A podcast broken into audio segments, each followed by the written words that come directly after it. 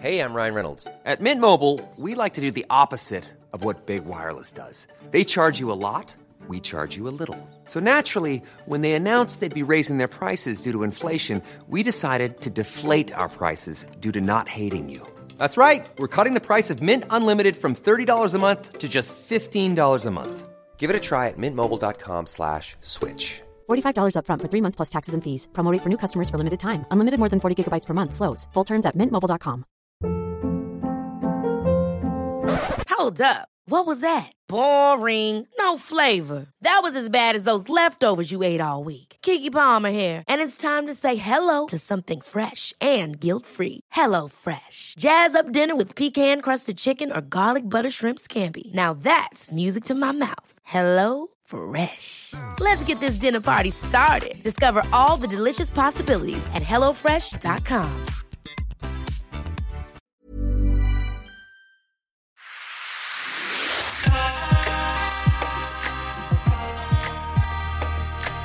Hello, everybody, and welcome to Condensed Histories. What we do here is I, your guide, Jem Duducu, take you on a journey. I find a piece of pop culture. Could be a TV show, could be a movie, could be a song. I even did one on nursery rhymes, for heaven's sakes. There's real history behind all this pop culture. So I condense both the pop culture side of things, but also the actual history that it's been either deliberately or subconsciously influenced by. Now, I'm going to give you full disclosure. This time round, you might have seen the title of this one as Dark and gone, What's that? I haven't heard of it. Or maybe he's missing a bit of the title. No. And what this is about is the fact that I've wanted to do something at some point about things like physics and time travel and, and those sorts of areas. But whereas there's absolutely a conversation to be had about the history of things like science and physics and quantum mechanics, there's no history of time travel because time travel doesn't exist. You're just not thinking fourth dimensionally. Sort of. Uh, it, it can get complicated, and I love this stuff. And I look for the record, I do not have a PhD in biochemistry or astrophysics or anything like that. I'm a, in this area, I'm very much an amateur, but I've been following it for 25 years. And don't worry, you're not going to need a degree in it either when we go through this. Not exactly rocket science. But it, it allows me to talk about some of the things I really love, and I'm going to hang it all on this program called Dark. So, what is Dark, and why is it unlikely that you've heard of it. Well, let's go back to something that I've mentioned occasionally the streaming wars. Where we have Amazon versus Netflix versus Apple Plus versus in America HBO Max and Disney Plus as well. And oh my goodness, who do I subscribe to? What do I do? Etc. etc. It's complicated out there. It is a game where you can lose or win billions of dollars. So, an, an example would be news that came out in May 2021 that Amazon was spending nearly $9 billion acquiring MGM studios. Most people pointed out, oh, that means he's got James Bond, and, and that's true. But the point is, MGM has won nearly 200 Oscars in its entire life cycle. So, there's some great movies that are sitting there that will become now Amazon properties, which they can obviously put onto the streaming service and attract more people there there. And it's also got more than 14,000 different TV shows because content is king. Behind the scenes, if anybody's doing any kind of social media undertaking, be it a YouTube channel or a podcast, then there's this phrase of feeding the monster no matter what you do, people will want more later on. And it gets very expensive if you're making TV shows. But if you can go back and release classic movies and classic TV shows that everybody loves, I mean, some of the hottest properties on the streaming services are things you've already seen, most notably Friends. Seinfeld, and The American Office. Because all of those are hundreds of episodes, so it fills up a lot of time. It takes a while for people to chew through them. But also, they're fabulously popular still 20 years after some of those things have been released. That's why HBO spent more than $2 million per key member of the Friends series to have their big reunion. But it was newsworthy. I actually saw an article on the BBC website talking about the top things from the Friends reunion special. So this stuff is, is a big deal. And why am I telling you all these things? Because let's go now to Netflix. Netflix has deep pockets. In fact, it's massively in debt as it tries to make sure that it has more brands than other people. But it doesn't have as deep a pockets as Apple or Amazon or Disney because it is just the channel. It doesn't have other ways to generate money. But it's been in this game substantially longer than some of these other players, and it's pretty good at it. But to become the number one, you can't just have stuff in English. Now, you know, at the beginning, Netflix, like everybody else, was pulling in lots of TV shows and just running them. Other people had made them, but there were already beginning to be Netflix originals like Orange is the New Black and House of Cards. These were very expensive and very well reviewed TV shows. But that isn't necessarily going to be a hook in India. So you may not be aware of this, but Netflix has produced more than a dozen Hindi language movies and also TV shows for the second largest, most populated country in the world, India. But also there's a big diaspora of Indian populations around the world, in particular places like Britain, Canada, and North America. It makes complete sense. And they've been doing it a lot for Spanish language because whereas Spain's a pretty big market. Through various bits of history, you're also covering Central America and most of South America too. Brazil, the largest country and perhaps the richest country in South America, actually speaks Portuguese. But the point here is Netflix isn't just churning out things like Jupiter Ascending or the Umbrella Academy or whatever. They're pulling out lots of things to appeal to these massive, broad audiences. And it's working. Netflix is still got more market development in these other non English speaking countries than something like Disney Plus or HBO Max, which actually is only for, for if you've got HBO Max, great, good for you. That means you're American. It's not even something in Britain. All the bits of HBO Max are sort of cut up into other different organizations. And, you know, I, I've been able to see the Snyder Cut of Justice League because it was on Sky rather than on HBO. This is all leading me up to Dark. Dark is Netflix's first ever original production in German. Now, Germany is the biggest economy in Europe, and German isn't just spoken in Germany. It's also spoken in Switzerland and Austria and in a few other little bits of parts of places as well. These are like on the border areas of Belgium and things like that. So it doesn't have the global attraction of something like Spanish, for example, or the same levels of population, but you're dealing with wealthy countries and why shouldn't you do something in German? So, yes, that's what Dark is. And that's why you might well have not heard it. Now, I have a friend. Oh, Oh, good for you. I said, Oh, you know, I've just w- watched. Oh, this is the other thing. Dark has three series and it's done. 26 episodes, beginning, middle, end. Okay. It is now, you can now see it all. I don't know how these people survived only seeing like, I don't know, two out of three series going, oh my God, what's going to happen next? So yeah, it's now all done. You can watch, start watching it tonight if you want to, but it defaults, if you're in an English speaking country, it defaults to the dub. And I was raving about Dark to a friend of mine. He goes, Yeah, we, we stuck it out for the first series, but we just couldn't stand the dubbed voiceovers. And I went, There's a dubbed voiceover. And I remembered right at the beginning, it's like, Oh, yeah, it was speaking in English.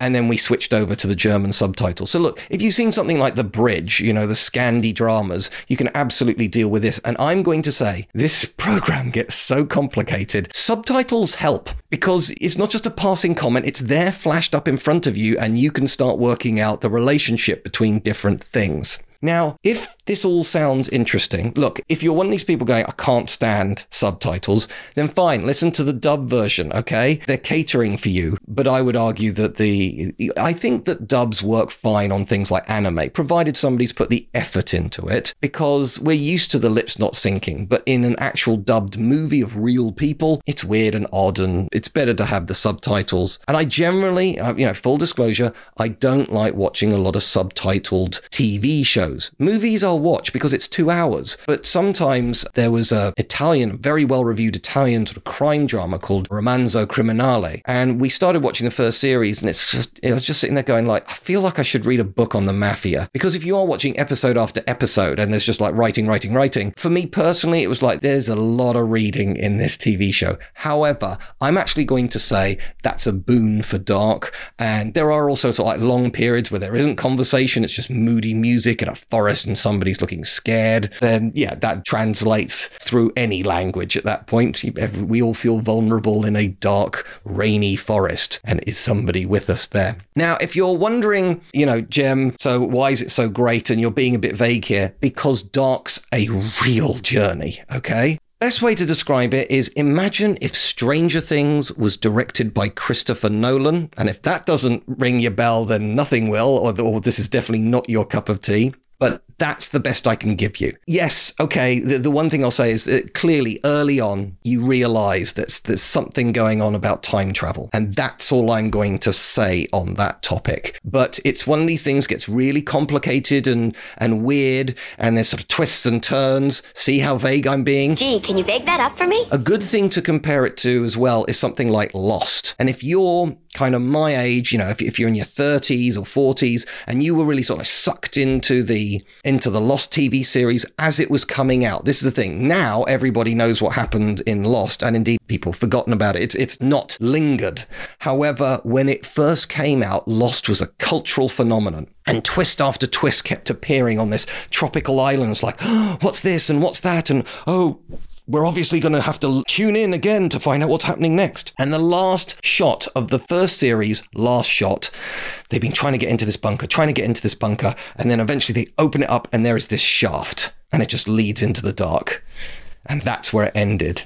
And I thought, wow, what a visual metaphor of what you've just done to your viewership. You know, you've just given us another puzzle box to open. And the people behind Lost said they didn't know how many. They kept getting great reviews and, and great viewership. So it's like, oh, give us another episode and give us another series. It's like, well, we were kind of thinking that we would be done by now. No, no, give us more, give us more. And so there are literal episodes where there's an entire episode about somebody getting a tattoo. And it's sort of like, okay, well, I didn't know how they got their t- tattoos didn't need to know how they got their tattoos, and well, that was a waste of time. A friend of mine who stuck through, I gave up at the end of series one, but a friend of mine stuck through, I think it's all seven series, and then it finally finished. And it, I had a phone call with him, and he went, I have wasted seven years of my life. So the point is this anybody can set up an intriguing mystery, something that grabs the attention. You want to know not just exactly what happened, but why did it happen? And so many of these things don't stick the landing. They don't give you a satisfying ending that works.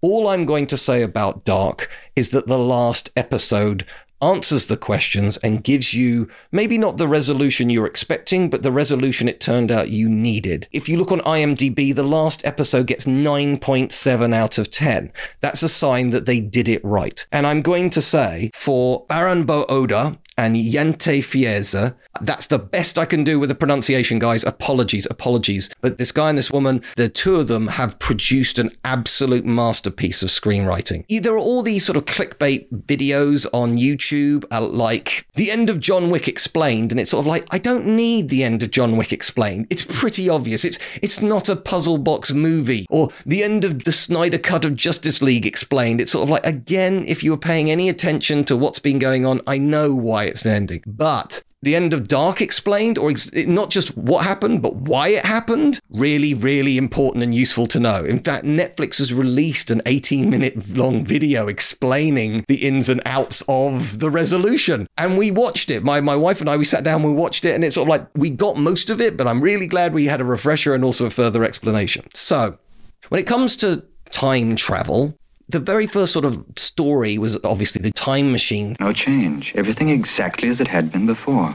But no, the clock said 6.31 when I started, and now it was 8.09. And yet by my watch, which was in the machine with me, only a few seconds had passed. But it was never really explained how the time travel worked. And as we go along in the, if you like, the pop culture history of time travel stories, the further along we go, the more people are aware of more complex forms of physics. When, for example, in the time machines era, nobody knew what nuclear physics was, but you fast forward about 100 years and you get something like Back to the Future, and it's funny that it's in a DeLorean car, but the point is it's all to do with like this nuclear energy and the 8.8 gigawatts jolts kind of thing. But I need a nuclear reaction to, to generate the 1.21 gigawatts of electricity. 1.21 gigawatts! So now we're starting to get into some science of it, and we go further and further. And, you know, you then get someone like Christopher Nolan, who does something like Interstellar or Tenet, even though everyone says it's not time travel in this. It's about reverse and forwarding of the time flow, if you like, whatever. Wibbly wobbly, timey wimey. Tenet is a flawed masterpiece, okay? I want it to be his best film. It isn't, okay? But something like Inception, amazing, peerless. Interstellar also has its little issues. It's one of my kids' favorite films, and it does go into the real way that we can time travel. So, yeah, there is time travel, sort of, and we're going to go into the science and history of all this stuff right now. But just before we do, as always, I'm going to say, please, if you haven't done so already, please click subscribe on whatever podcast channel you're listening to this on. Please give us a review, share it with somebody. I'm at Jem Duducu on Twitter. I'm always sort of posting stuff, well, post stuff about lots of different things. It Might be history, might be about what I'm painting at the moment. Little figures, not like art. And also every episode of this podcast I push out and, and, I've had people come back to me and say, Oh, have you considered this topic or that topic? Happy to talk to you. Love to get your thoughts. Had some people even say you've inspired me to buy the book or watch the film. That's all great to hear. So yeah, please, if, if you can. You've got to come back with me. Where? Back to the future. Science is a relatively recent concept there were people who were, we would probably nowadays call them more like alchemists who were mucking around with potions and also sort of almost like natural philosophers who are kind of observing certain things in in nature. And there's, you know, some people saying, oh, you, you do know that there was one of these kind of Islamic philosophers in the Middle Ages who came up with the concept of sickness being smaller than a grain of rice. So that shows you how far back microbiology and pathogens go. It's like it was a passing thought in a manuscript and nobody thought to check up on it and keep going with it. Actually, microbiology and the understanding of viruses and bacteria didn't happen until the 19th century, and even then it was fairly late into that century. There was a time, for example, where Victorian surgeons would wear really crusted with like dried blood and bits and people on their aprons to show that they were skilled. Of course, any modern doctor would be horrified with that because that's just a petri dish of contamination. Unless you're standing over somebody before the era of antibiotics, cutting off a limb or something, you're almost guaranteed to create an infection of the wound, which is why whenever you see modern day doctors, they, they, they're always scrubbing down furiously and they're always wearing these sort of rather flimsy looking gowns because those are going to be chucked at the end of it or maybe washed, maybe. Big maybe on a lot can happen in the next three years. Like a chatbot may be your new best friend. But what won't change? Needing health insurance. United Healthcare Tri Term Medical Plans are available for these changing times. Underwritten by Golden Rule Insurance Company, they offer budget friendly, flexible coverage for people who are in between jobs or missed open enrollment. The plans last nearly three years in some states, with access to a nationwide network of doctors and hospitals. So, for whatever tomorrow brings, United Healthcare Tri Term Medical Plans may be for you. Learn more at uh1.com. This is Paige, the co-host of Giggly Squad, and I want to tell you about a company that I've been loving, Olive and June. Olive and June gives you everything that you need for a salon quality manicure in one box. And if you break it down, it really comes out to $2 a manicure, which is absolutely insane. It's also so easy to get salon worthy nails at home with Olive and June. The difference between how your nails used to look when you did them yourself and now with the Mani system is a complete game changer. The best thing about Olive and June too is it's a quick dry, dries in about one minute, lasts for five days, and full coverage in up to one to two coats. Visit oliveandjune.com slash perfect Mani 20 for 20% off your first system. That's oliveandjune.com slash perfect Mani 20 for 20% off your first system. Hey there, it's Michelle Norris. I'm host of a podcast called Your Mama's Kitchen. When I travel, I'm usually looking for a way to find a taste of home when I'm not at home. And one of the things I love to do when I am at home is entertain. And Airbnb allows me to do that. When I was in California recently, I rented a house that had a great kitchen. And when we were sitting around the table, we were all thinking, we're in someone else's house. Someone could be in all of our homes as well. If you have a home, but you're not always at home, you have an Airbnb. Your home might be worth more than you think. Find out how much at airbnb.com/slash host. Millions of people have lost weight with personalized plans from Noom, like Evan, who can't stand salads and still lost 50 pounds. Salads, generally, for most people, are the easy button, right? For me, that wasn't an option. I never really was a salad guy. That's just not who I am. But Noom worked for me. Get your personalized plan today at Noom.com. Real Noom user compensated to provide their story. In four weeks, the typical Noom user can expect to lose one to two pounds per week. Individual results may vary. That one. So anyway, so yes, people were trying to get into the world of science, but it's really only once we get to the Renaissance era and a bit beyond, you know, the likes of Copernicus and Galileo. Galileo! Galileo! These sorts of people that we start getting an idea of the scientific method rather than just chanting things, actually observing things, writing it down, and in terms of observation, without any kind of flowery philosophy around it, and also being able to repeat the study as well. All these things are very important in modern day scientific method. And then we come to the first real titan of science, and that is Sir Isaac Newton. Now, he's quite remarkable because he was born in 1642. This is the time of the period of warfare that's sometimes referred to the English Civil War. It's worth remembering, 1642, it's about a generation after Shakespeare had died. This is a period where there was still a lot of superstition. And yet, this young man grew up in a post-Civil War Britain and in 1687, at the age of 45, he publishes the Principia. And this tells you kind of almost everything you need to know about the genius and the man of Isaac Newton. Because some people say, and he invented gravity, as if everybody was floating around before he managed to work out an equation to keep everybody stuck to the ground. Clearly, he didn't invent gravity. He was the first person to describe gravity. That the bigger the mass of something, the more it attracts things to us. So because the earth is so big, we stick to the ground. But as later scientists have pointed out, there are these fundamental forces out there. There's electromagnetism, there's the weak nuclear force, the strong nuclear force, and then there's gravity. And of the four of them, gravity is the weakest. And if you don't believe me, jump. Just the chemical reactions of burning out some calories into the physical activity of you jumping means you, you little tiny human being, can break the gravitational pull of planet Earth. So that's why it's so weak. And this has led to a whole conversation there. But anyway, the point is, Newton, despite the fact that everybody at the time, not everybody, that's an exaggeration, but at the time, witch burnings were still happening in Europe and North America. We have found the witch! May we burn her?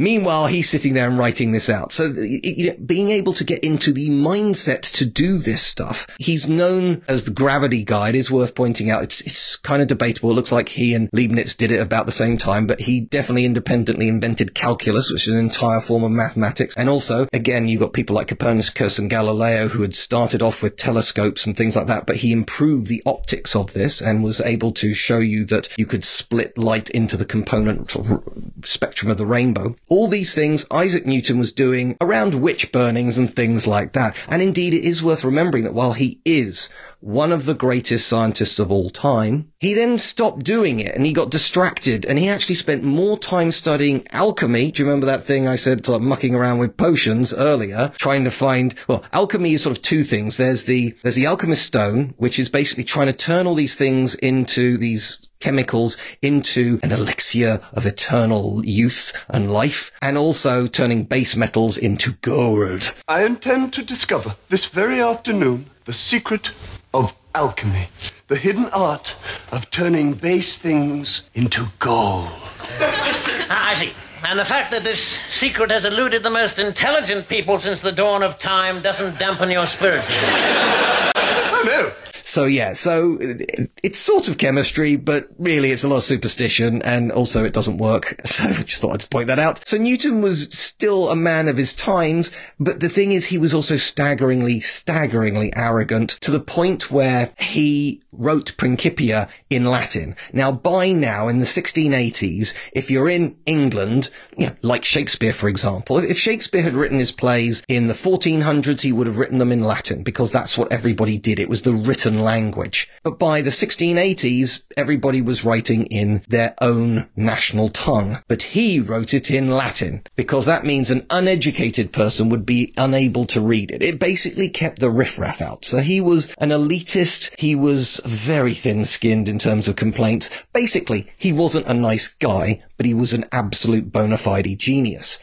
How much of a genius is he? Well, Newtonian physics, all to do with gravity and stuff, is exactly the kind of physics that explains why the solar system works and got man on the moon. No Newton, no Apollo landings. That's how good he is. But what was happening? Let's fast forward. So this is 1680s. Now let's fast forward about 200 years and we come to the very end of the 19th century and it starts becoming apparent that these Newtonian physical rules aren't being able to be applied once we get to the world of the atom or indeed the subatomic world. So for example, in 1900, Max Planck mm, He's a Nobel winning physicist, by the way. He had the black body radiation problem. And that's all I'm going to say on it because again, I'm not a physicist, but the point is that he fixed the black body radiation problem, but implied that there was something wrong with Newton's numbers. And again, sort of round about 1900, leading into the 1920s and, and 30s, we start getting things like the splitting of the atom. Obviously, we get Einstein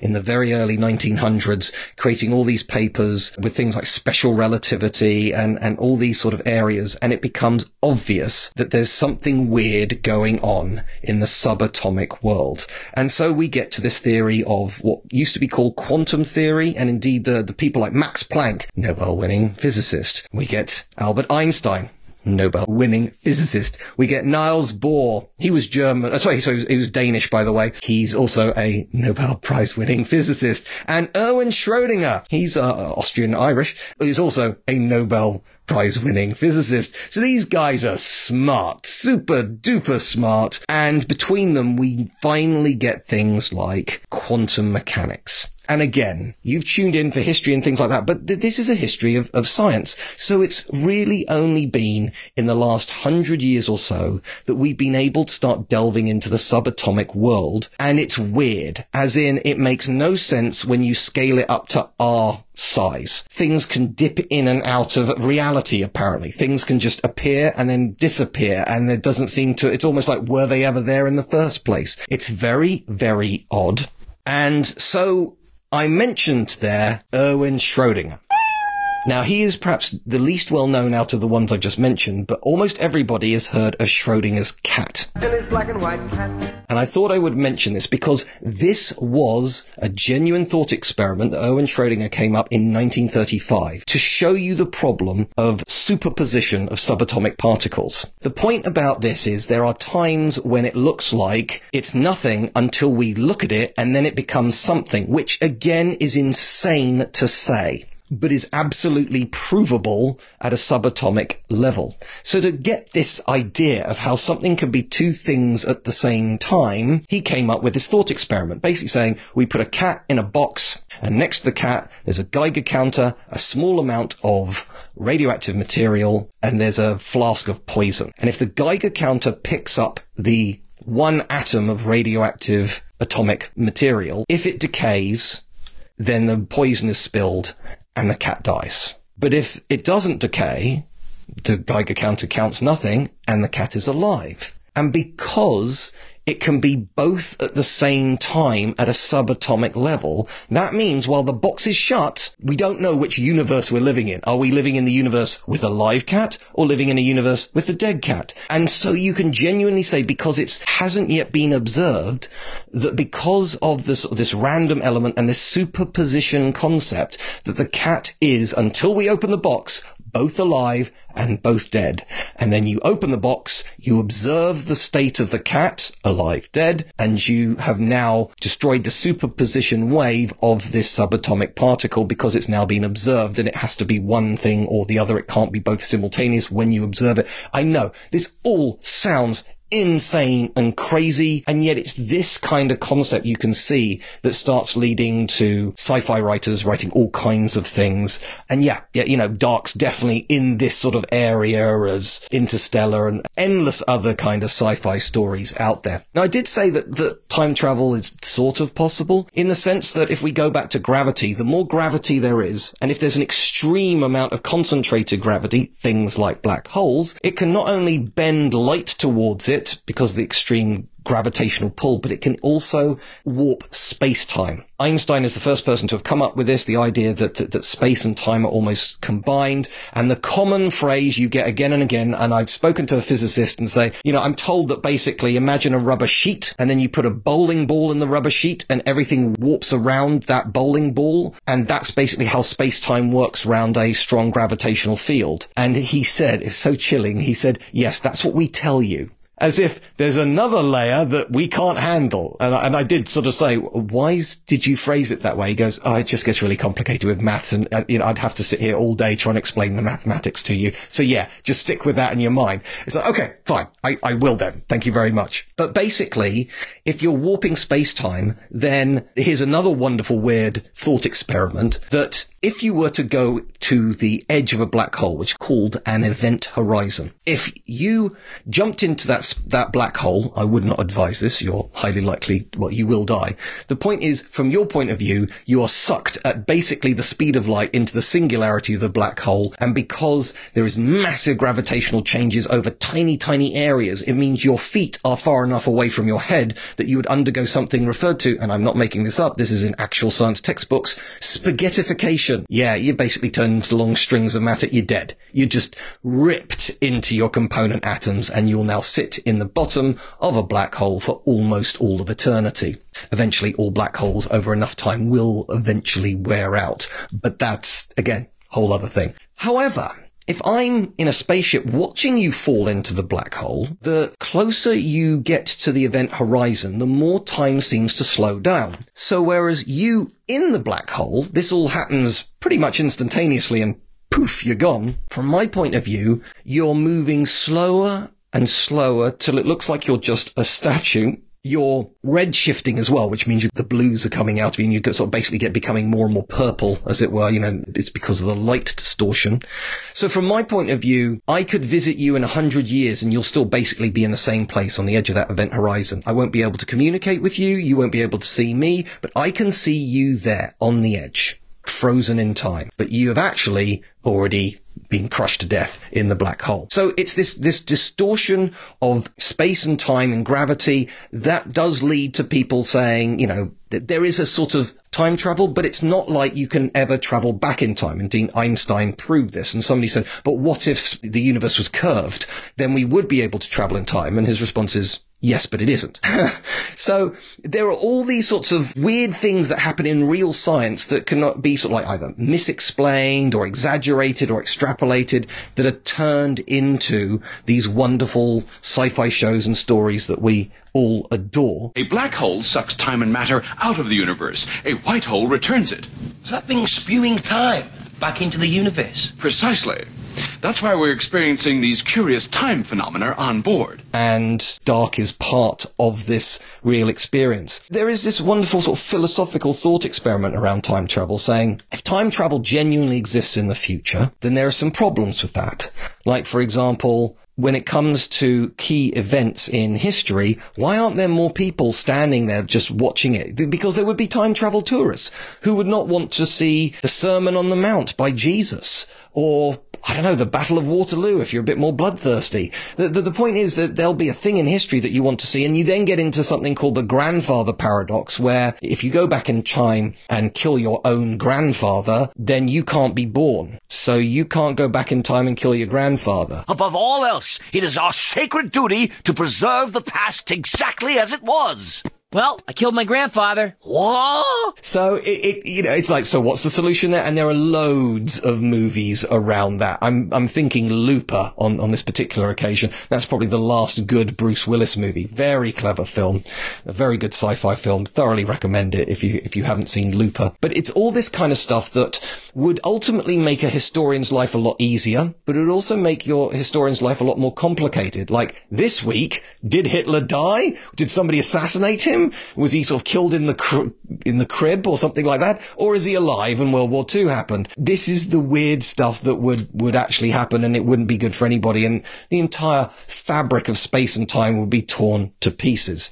So yes, there's absolutely a conversation to be had about the history of science and how far we have evolved from the time of a great physicist also getting horribly distracted by alchemy. The last thing I'm going to say about the genius of dark, because like I say, for something so complicated to then have a satisfying ending, which is better than anything something like Lost did, or indeed the Star Wars trilogies.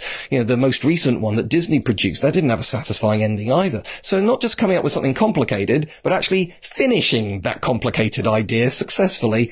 Well done, Dark, and well done, Netflix. But I'm going to tell you something else. So again, a little bit of history here. Germany is quite a young country. It didn't really come into being until the 1870s, almost by accident with something the Franco-Prussian War, which the Germanic states won.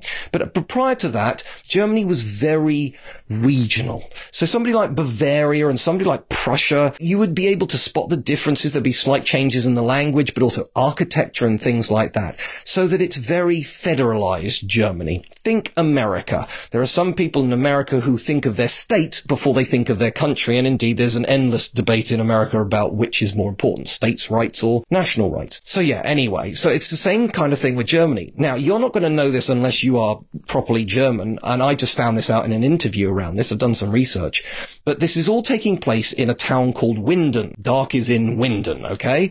But the thing about Winden is I had to look into it. It's like, it's not real. It's not a real place because let's face it, by the, if it was, the tourist board would be having kittens because nobody would ever want to go there. It's a horrible place to go. But the point is this, to make it even more fundamentally unsettling to German viewers, they mixed up the architecture. Some of the architecture is from the north or from the center or from the south. So it's a town that shouldn't ever really exist. A German will look at it and go, I can't work out where this is in Germany. And that's that's almost a little bit troubling for me because I should be able to work out where it is in Germany. This show works on multiple different levels in multiple different ways.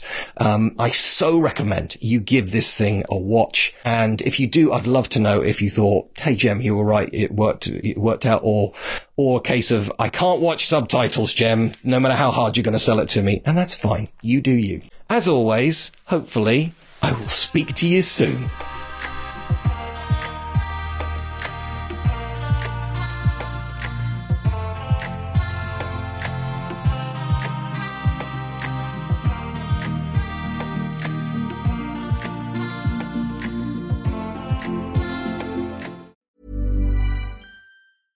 Hey, folks, I'm Marc Maron from the WTF Podcast, and this episode is brought to you by Kleenex Ultra Soft Tissues, your ally to help tackle your allergy symptoms this season. I love the change of seasons, but nobody loves pollen and all those other things floating in the air that make you sneeze during this nice weather. Kleenex Ultra Soft Tissues are hypoallergenic and allergist approved, so fight back against watery eyes and runny noses without worrying about irritating your skin. For this allergy season, grab Kleenex and face allergies head on.